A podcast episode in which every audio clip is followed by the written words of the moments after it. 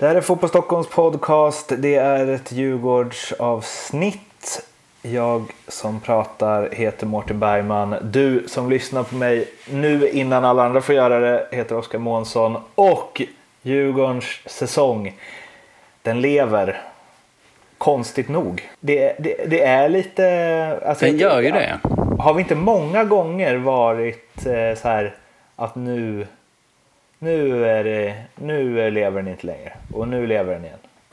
och nu gör den inte det. Det känns som att det har varit några sådana vändor.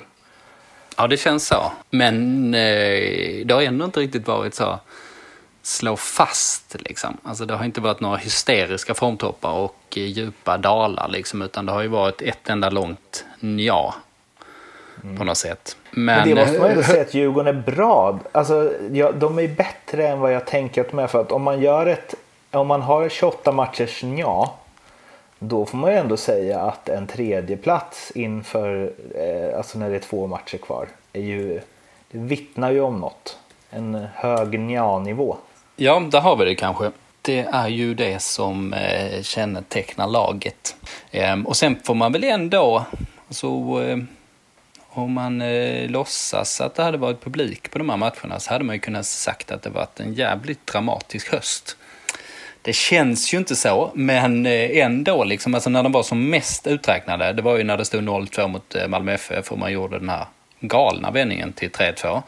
Eh, följt av två tunga segrar, Sirius och eh, Häcken borta. Eh, och då var man ju nästan som man kunde räkna in en Europaplats. Eh, och sen, bara för det då, så förlorar man mot eh, Falkenberg på bortaplan i den där underliga matchen. Och sen så en derbytorsk på det. Men en liten 3-0 nu senast mot Kalmar och det är ju faktiskt eh, oddsen i liten favör för Djurgården får man ju säga. För att nå den här topp 3-positionen som... Eh, ja, kommer måste, dit.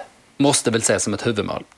Exakt, vi kommer dit. Men Kalmar, det är, eh, eller Djurgården, det är inget drömmotstånd för Kalmar direkt. Det var ju en eh, rejäl överkörning, målmässigt i alla fall. Eh, senast de möttes också, det blev 5-0 väl? Och det var, stod ju 3-0 efter... Här är det lätt att man kryddar, men var det, var det 10 minuter? Ja, det var nog det va? Det var ju väldigt fort i vart fall. 11 var det nog. Eh, och ehm, eh, då snackade vi med Daniel Sjöberg, eh, vår kollega efter det. Han var gäst i podden och sa att man ändå inte kunde riktigt säga att Djurgården Ja, men att de liksom hade fått det på rätt köl igen. De hade det lite kämpigt där i början eller så för att matchen var bara, det var bara tre mål på inget, alltså det är svårt att göra tre mål. Man tänker att om det blir tre mål på 11 minuter så är det en sjuk överkörning och det bara sköljer eh, fram målchanser. Men ett, hin det hinns ju inte med så mycket sånt om man ska peta in tre mål och lägga upp bollen på mittpunkten igen och sånt under den tiden. Och sen så var det ju, de gjorde ju bara mål. Eller vad man ska säga. Eh, så han sa att man inte kunde dra några slutsatser av det. Och nu var, gick det inte lika fort den här gången. Men det var väl inte så att eh, Djurgården gick in och gjorde en jävla super första halvtimme mot Kalmar heller? Nej, inte alls. Utan eh, det var ju en... Eh, ja, ja-insats är väl lite för hårt att säga, men det var, det var en bra insats. Eh, det var eh, tre plus liksom rent eh, prestationsmässigt. Ehm, får man väl säga, mot ett svagt Kalmar. Givetvis, men 3-0 i paus är ju eh, drömresultat eh, på bortaplan oavsett. Och jag tänker att Nanne Bergstrand, han måste ju hata Djurgården. Mm. Det, kan, det kan väl inte bli värre än att eh, bli liksom fullständigt mosad resultatmässigt i början av matchen. Att matcherna verkligen är körda efter typ eh, ja, eh, drygt tio minuter eller, eller som i det här fallet då en eh, ja, vad hade vi nu då, en halvtimme. Nu är ju det här en eh, liksom Djurgård, den här podden ska handla om Djurgården, men är det inte lite sorgligt med Kalmar alltså? Eller med Nanne? Ska han sluta med och för de kommer ju och det är ju verkligen inte ett allsvenskt lag alltså. Nej, visst är det det. Det blir ett litet trist kapitel. Eh, men det känns som tåget kanske har gått från för Sen är ju Kalmar en jättemisskött eh, klubb. Alltså en fruktansvärt eh, dåligt skött klubb under många år. Liksom parodisk sportslig strategi. Men eh, likväl, nej, det måste vara det värsta man kan tänka sig som tränare eh, när matchbilderna ser ut på det här sättet om man ändå är liksom helt borta. Men eh, totalt sett får vi väl plussa för Djurgården, eh, ja, dels för målen då såklart, men också för att man hade ju lite strul inför matchen. Ja, det var ju eh, Augustinsson eh, skadad på uppvärmning, eh, Aslak von Wittri borta, Ulvestad. Men de pusslar om och fyller upp luckor och löser det ändå. De gjorde det. Det var inte så stor åverkan trots allt. Eh, nu eh, blev ju lösningen, eller det blev lite rockader här och där. Ehm, och eh, den stora grejen var ju att Emanuel Banda kom in och spelade som högerytter. Tanken var ju att han skulle vandra inåt lite.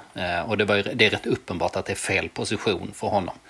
Han är ju en bolltrillande innermittfältare och han blir lite för statisk och förutsägbar där ute. Det, det syntes att han var liksom inte redo för den eh, insatsen och han var, han var inte särskilt bra helt enkelt. Eh, det som var intressant tyckte jag var bland annat att eh, Magnus Eriksson, att han inte tog den rollen. Eh, det var uppenbart där att Kim och Tolle hade nog gnuggat in Mange som tia i Ulvestads eh, frånvaro och ville inte flytta på honom. Annars hade ju det varit eh, den enklaste lösningen där, att Mange hade fått sin eh, klassiska gamla roll helt enkelt nu när man fick flytta ner Hadis Radetinac ett, ett snäpp i banan.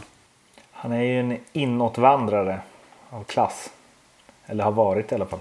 Ja, det är han ju sannoliken. Även om han spelat mest som 10 och 8 i eh, USA, som jag förstått det, så tycker jag att han kommer till sin eh, allra bäst eh, till sin rätt där om man, om man spelar till höger och vandrar in. Ja, det är väl då han har haft sina bästa, alltså förutom om man ser på när han var typ i Åtvidaberg, då var han ju bra i släpande forwardsrollen. Eh, men annars så är det ju, alltså när, i MFF och så, då var det ju ute på, på kanten som han firade de största framgångarna. Även om jag vet inte om han var... Han känns som en sån som har gått lite från... Eh, eh, från lirare till och målskytt till kämpe. Att det är liksom... Så han har haft sina perioder där målen har rullat in mycket. Han vann i skytteligan där för är det tre år sedan. Mm.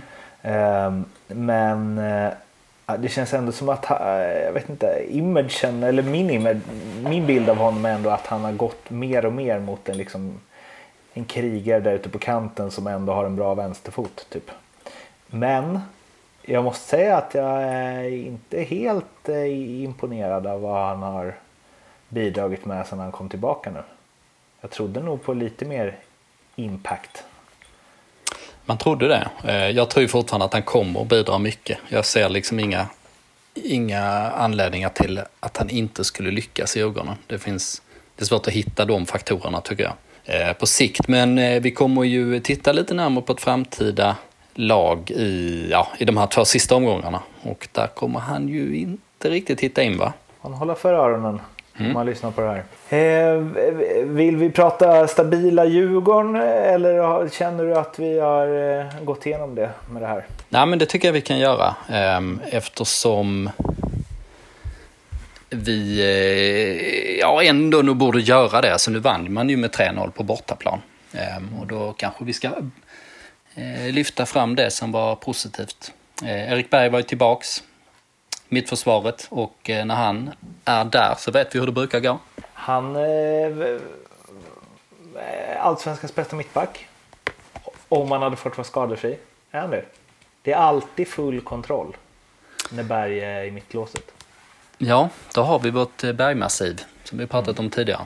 Men... Eh, Vet du vad som är jo, men det... det är ju att han är borta, kommer tillbaka och det är som att han... Det är ganska ofta som att han aldrig varit borta. Ja, det är väldigt imponerande faktiskt.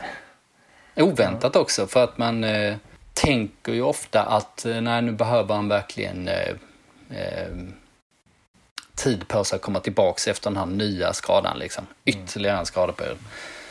Det har man ju sett hur många gånger som helst. Liksom. Men nu är han ju inte så jäkla ung heller och framförallt eh, när han haft de här skadorna, liksom, alltså korsbandsskada och alla de här följdverkningarna på knät och sånt, då brukar man ju vara, då är man ju ganska gammal om man är 31 eh, på något sätt. Men eh, nej, det är jävligt eh, det är imponerande och fascinerande att han kan liksom se så lätt och fin ut när han kommer in på något sätt. Sen tycker jag också bara snabbt att plussa för Curtis Edwards som gjorde kanske sin bästa match för säsongen. Han gjorde ju dessutom 1-0 via ett volleyskott. Bra volleyskott men lite tursamt också att det trillade in. Men han eh, eh spelade som när han spelar som bäst. Att eh, han spelar effektivt hela tiden. Att eh, varenda aktion han gör leder till någonting. Liksom. Det är inte så jäkla avancerat men det är nästan så, så det ser liksom automatiserat ut. Att han tar rätt beslut hela tiden. Mm. Så ett eh, plus för Curtis som annars haft en ganska anonym säsong. Och om då Mange Eriksson inte är, är en spelare för den här eh, avslutningselvan då, som ska eh, greja Europaplatsen så är ju definitivt Erik Berg det om han inte blir skadad på nytt.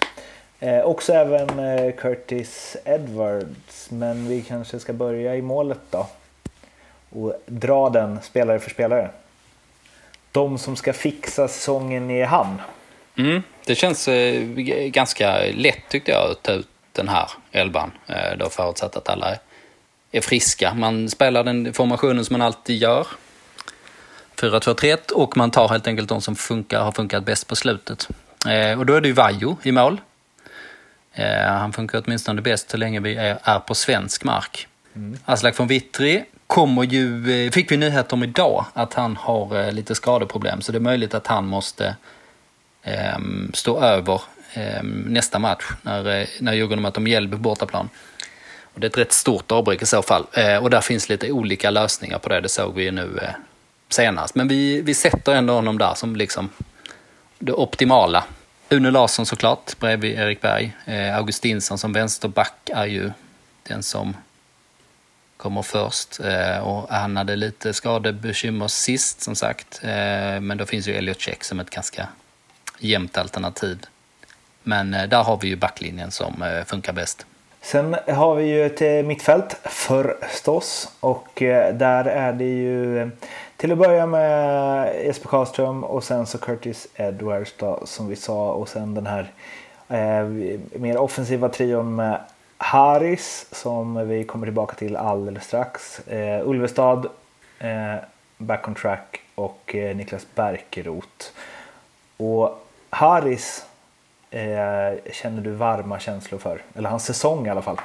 Han har ju varit eh, bra hela året kan man ju säga det blixtrar ju aldrig om honom, men eh, när man ska summera säsongen och de offensiva spelarna, då är det ju han som har presterat bäst i Djurgården. Och det hade nog varit rätt intressant att se odds på inför säsongen. Att eh, han skulle vara den som man eh, lyfter fram, särskilt i offensiven. Jag har sett att supportrar alltså, nu börjar snacka om honom som att han ska bli årets järnkamin. Eh, och eh, ja, det hade ju sannoliken varit en högoddsare inför den här säsongen. Det är ju ändå, ehm, någonstans så känner man ju hur värd han är det efter allt, allt skit han har haft.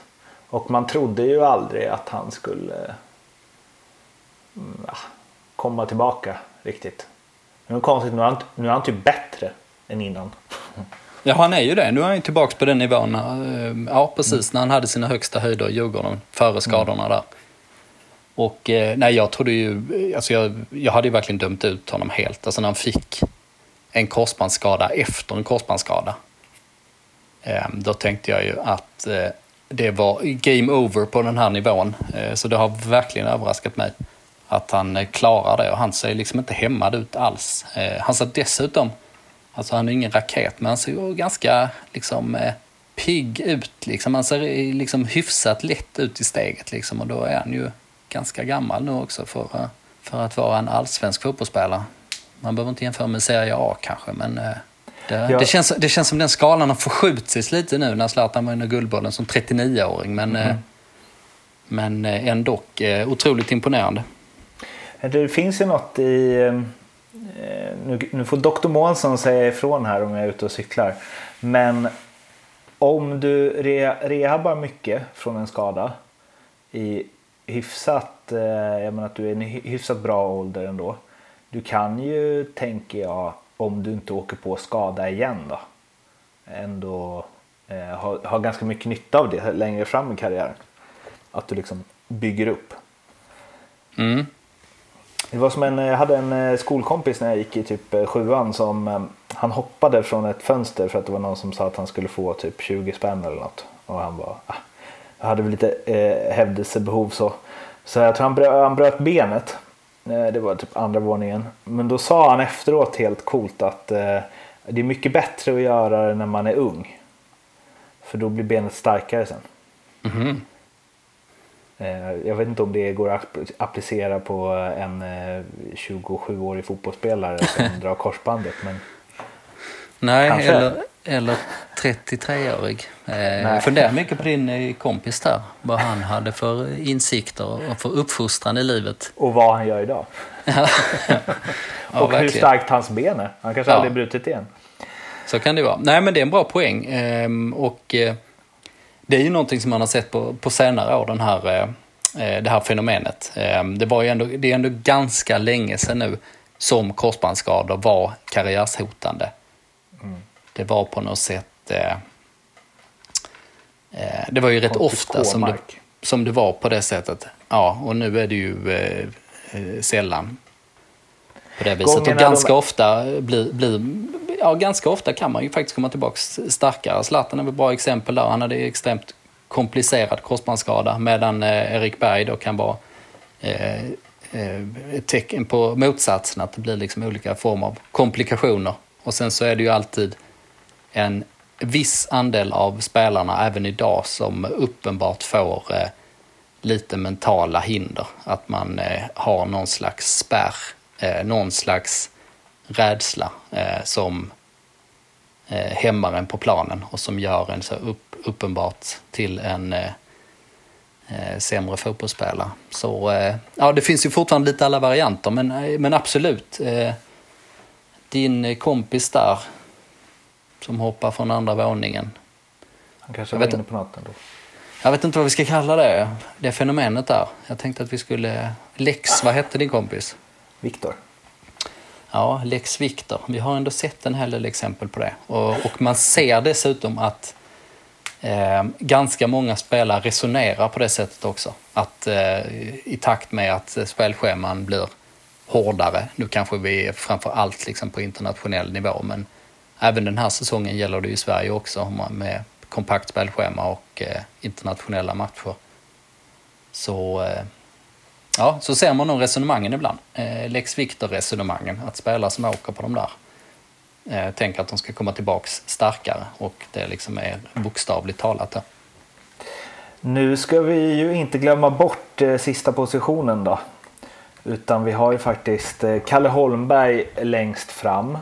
Och eh, han, eh, ja men det var väl liksom en före detta allsvensk skyttekung och sen så var det inte så bra i början där i, i, i Djurgården och vi snackade lite om att ja men hur bra är han egentligen och så vidare och så vidare. Men nu ligger han där på sina nio mål.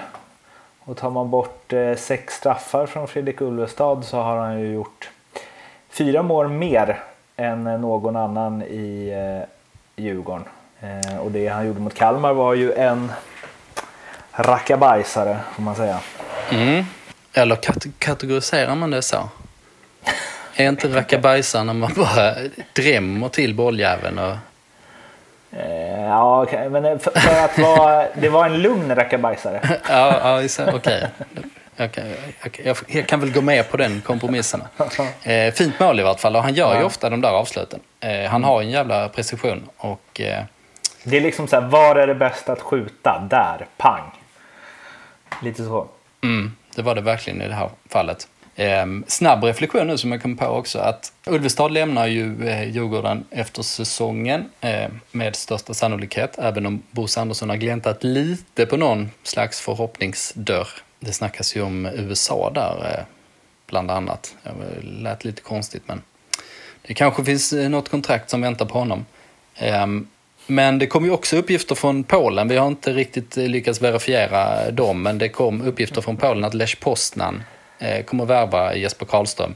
Och enligt den reportern ehm, som breakade den här nyheten, det var en, eh, en reporter som pratade om det i polska Kanal Plus inför en ligamatch där. Så var det, om jag har då eh, fått korrekt översättning från ett par polsktalande eh, Twittervänner, så var det 99,9 procents sannolikhet att Karlström spelar i Lech Poznan i januari. Mm. Och den följande diskussionen handlar om att, att han kommer dit helt enkelt och de spekulerar i hur det kommer gå och så. Så vi kan väl, vi kan väl, även om vi inte har lyckats verifiera någonting så verkar det ju högst sannolikt i vart fall att Jesper Karlström också flyttar och då försvinner ju det här eh, blocket i mitten för Djurgården. Så det blir ju eh, en så här självklar avgörande fråga till nästa år, om man löser det. Är det Bärkrot som har snackat upp Lars Poznan, tror Knappast va? Nej, jag vet inte om det är så många, om man tänker sig Djurgårdar med Polenkoppling. Så Keba Ceesay utsatt för rasism.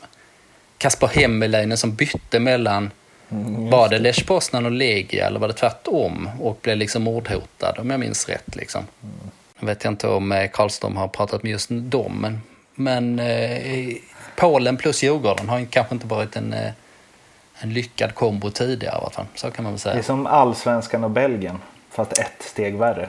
Ja, verkligen. Ehm, Djurgården står inför avslutningen nu, två matcher eh, kvar som sagt. Elfsborg ligger på andra plats 49, Djurgården tredje 45 och Häcken på fjärde plats 45. Eh, och det eh, kvarvarande spelschemat ser ut så att Djurgården har ju Mjällby borta och Varberg hemma. Häcken har Örebro hemma och Kalmar borta. Och Elfsborg har Sirius borta och AIK borta. Och jag tar mig friheten här att eh, spå det lite. Eh, Sirius har lagt av att spela. Det är en trea för Elfsborg. Och Elfsborg AIK, jag har bara en känsla av att eh, Elfsborg typ trivs lite mot AIK. Det var i och för sig under Norling Jesper Karlsson fick springa sig fri från 30 meter och så vidare. Men eh, minst en pinne där i alla fall. Så jag tror att eh, Elfsborg, eh, de kniper nog den där platsen. Mm. Eh, häcken. De, de behöver ju bara tre då. De behöver ju en vinst bara. Sen är de, sen är de säkra ja. på andra platsen. Eh, sen har vi ju eh, Häcken mot Örebro. Och Örebro, jag tror inte de kan vinna den om de ska komma nia. Jag tror det är bra att ta en torsk där då. Eh, mm. Och Häcken är ju starka hemma. Örebro är lite bisarra, var inte med sist. Jag vet inte om han är tillbaka och så. Och visst, eh, Hymmet och ja, de är, de är väl okej okay, Örebro men Häcken borde kunna ta sig samman och vinna den. Och sen Kalmar borta, då kan ju eh, det vara eh, en ganska viktig match för Kalmar. Men av det man sett av Kalmar senaste tiden i såväl helmatch som highlights så det är ju otroligt dåligt långa stunder. Ehm, och eh, jag vet inte om, ja, visst motivation, klass och så vidare. Men Häcken har väl förmodligen tillräcklig motivation i den matchen för att vinna den också. Eh, och då krävs det ju att Djurgården eh, vinner både mot Mjällby och Varberg och där skulle jag säga är det några lag som inte slutat spela så är det väl eh, Mjällby och Varberg. Mjällby fortsätter imponera och Varberg mot ett Östersund i och för sig som slutat spela. Men eh, Selmani, jag tror han har lite... Han är nog ganska sugen på att vinna den där allsvenska poängligan. Han leder den ju nu. Jag eh, tycker det ser tufft ut för Djurgården faktiskt. Jag tror inte det räcker med nja-insatser. Nej.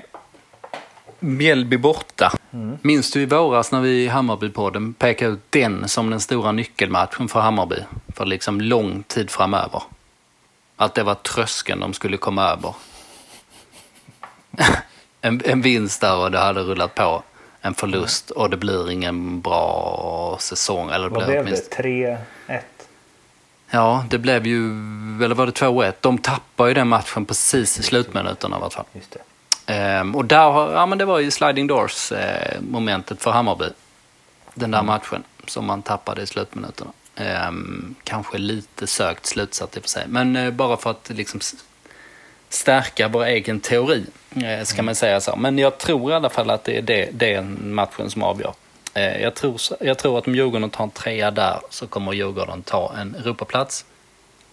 Och om man inte tar en trea så kommer man inte ta en topp tre position. Det är min... Tror du de tar en trea borta mot Mjällby? Då, då krävs det mer än ja. Ja, men jag tror de har det i sig. Um, om vi tittar på det laget som vi ställde upp, minus kanske Aslak då, um, så är det ju fortsatt ett, eh, det är ett bra lag. Um, de flesta i den elvan har uh, ja, men rätt hyfsad form ändå. Uh, det är liksom stabilt tillbaka leden ehm, så som det har varit under större delen av säsongen. Och nu har man ju ändå liksom, Holmberg, ganska bra form.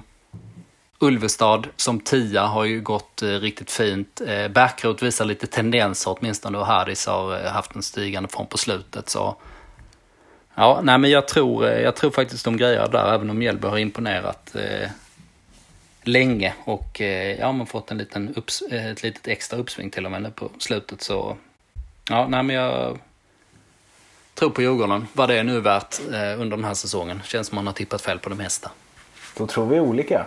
Mm. Kul. Ehm, avslutningsvis, i positiv anda ju.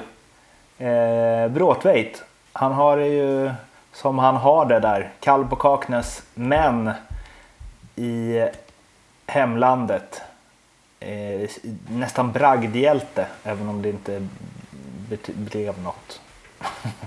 men eh, om man inte vinner och eh, lyckas med uppgiften så får man väl ändå säga att eh, man kan inte göra mer bragd än så utan att göra det.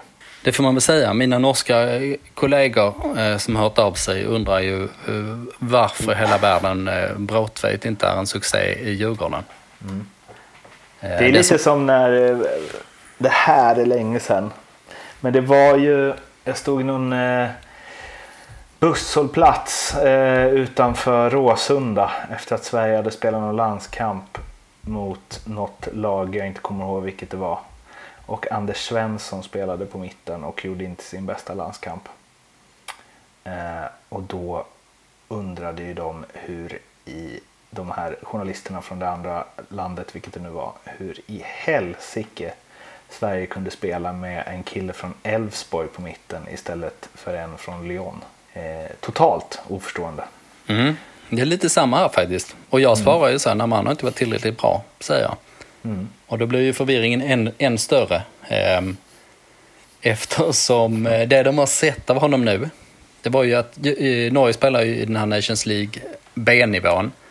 Eh, gjort det bra och hade gyllene läge att gå upp i A-divisionen inför den sista omgången. Eh, då skulle man möta Rumänien först eh, och den matchen fick man eh, lämna Vejo eftersom norska landslaget blev stoppad på hemmaplan av Folkhälsoinstitut som inte tyckte att man skulle resa till ja, utomlands överhuvudtaget var det väl mer eller mindre. Så man förlorade matchen då, då tappar man ju greppet om gruppen men man hade fortsatt en chans inför matchen mot Österrike på bortaplan. Eh, ganska bra Österrike med Alaba och Sabitzer och Arnautovic och så. Eh, ja, Sverige har ju stött på dem eh, ett par gånger på slutet. Och eh, då trodde landslaget, eh, Lagerbäcks landslag med Håland och, och Ödegård och gänget att de skulle få åka till Wien men de blev stoppade på flygplatsen i sista stund. Eh, så då fick ju eh, Norge ringa in det som har kallats för nödlandslaget, alltså någon slags B eller C-landslag. Där man eh, tog alla som eh, kunde i stort sett och Bråtveit chartrades ju för 100 000 till den här matchen. Och eh, startade då och gjorde en jävla bragdmatch eh, med ett par riktigt fina räddningar. Och eh, Norge hade ju 1-0 ledning och eh, gick lite för 2-0. Det var 2-0 man behövde vinna för att ändå vinna gruppen och gå upp i A-divisionen trots den här VO-förlusten tidigare. Ehm, sen slutade med att Österrike kvitterade i 94 minuten eller 95 eller något sånt där. Så det var, det var liksom en, en, en verklig bragd på gång, men det blev inte så. Eh, och det var första gången på länge som det norska folket verkligen engagerade sig i landslaget. För det har ju varit en sorglig historia eh, under många år. Så, så eh, ja, lite andra stämningar där kring Bråtveit i Norge än, än eh, på Kaknäs kan man ju konstatera. Ja, det är huvudsaken att det går bra någonstans. Så är det. Det, det, var en, det var en glädjehistoria för norsk del vi avslutade med. Men, Mm. men det kanske får slås, det kanske visar sig i Djurgården också eh, inom kort. Vi försökte i vart fall. Ja exakt, han kanske sparrar Vaiho till stordåd om inte annat. Det var allt för den här Djurgårdspodden. Vi finns på Twitter, vi finns på Facebook och vi finns på Instagram. In och följ och snacka med oss där så hörs vi igen om en vecka. Tills dess, ha det bra, hej då! Hej då.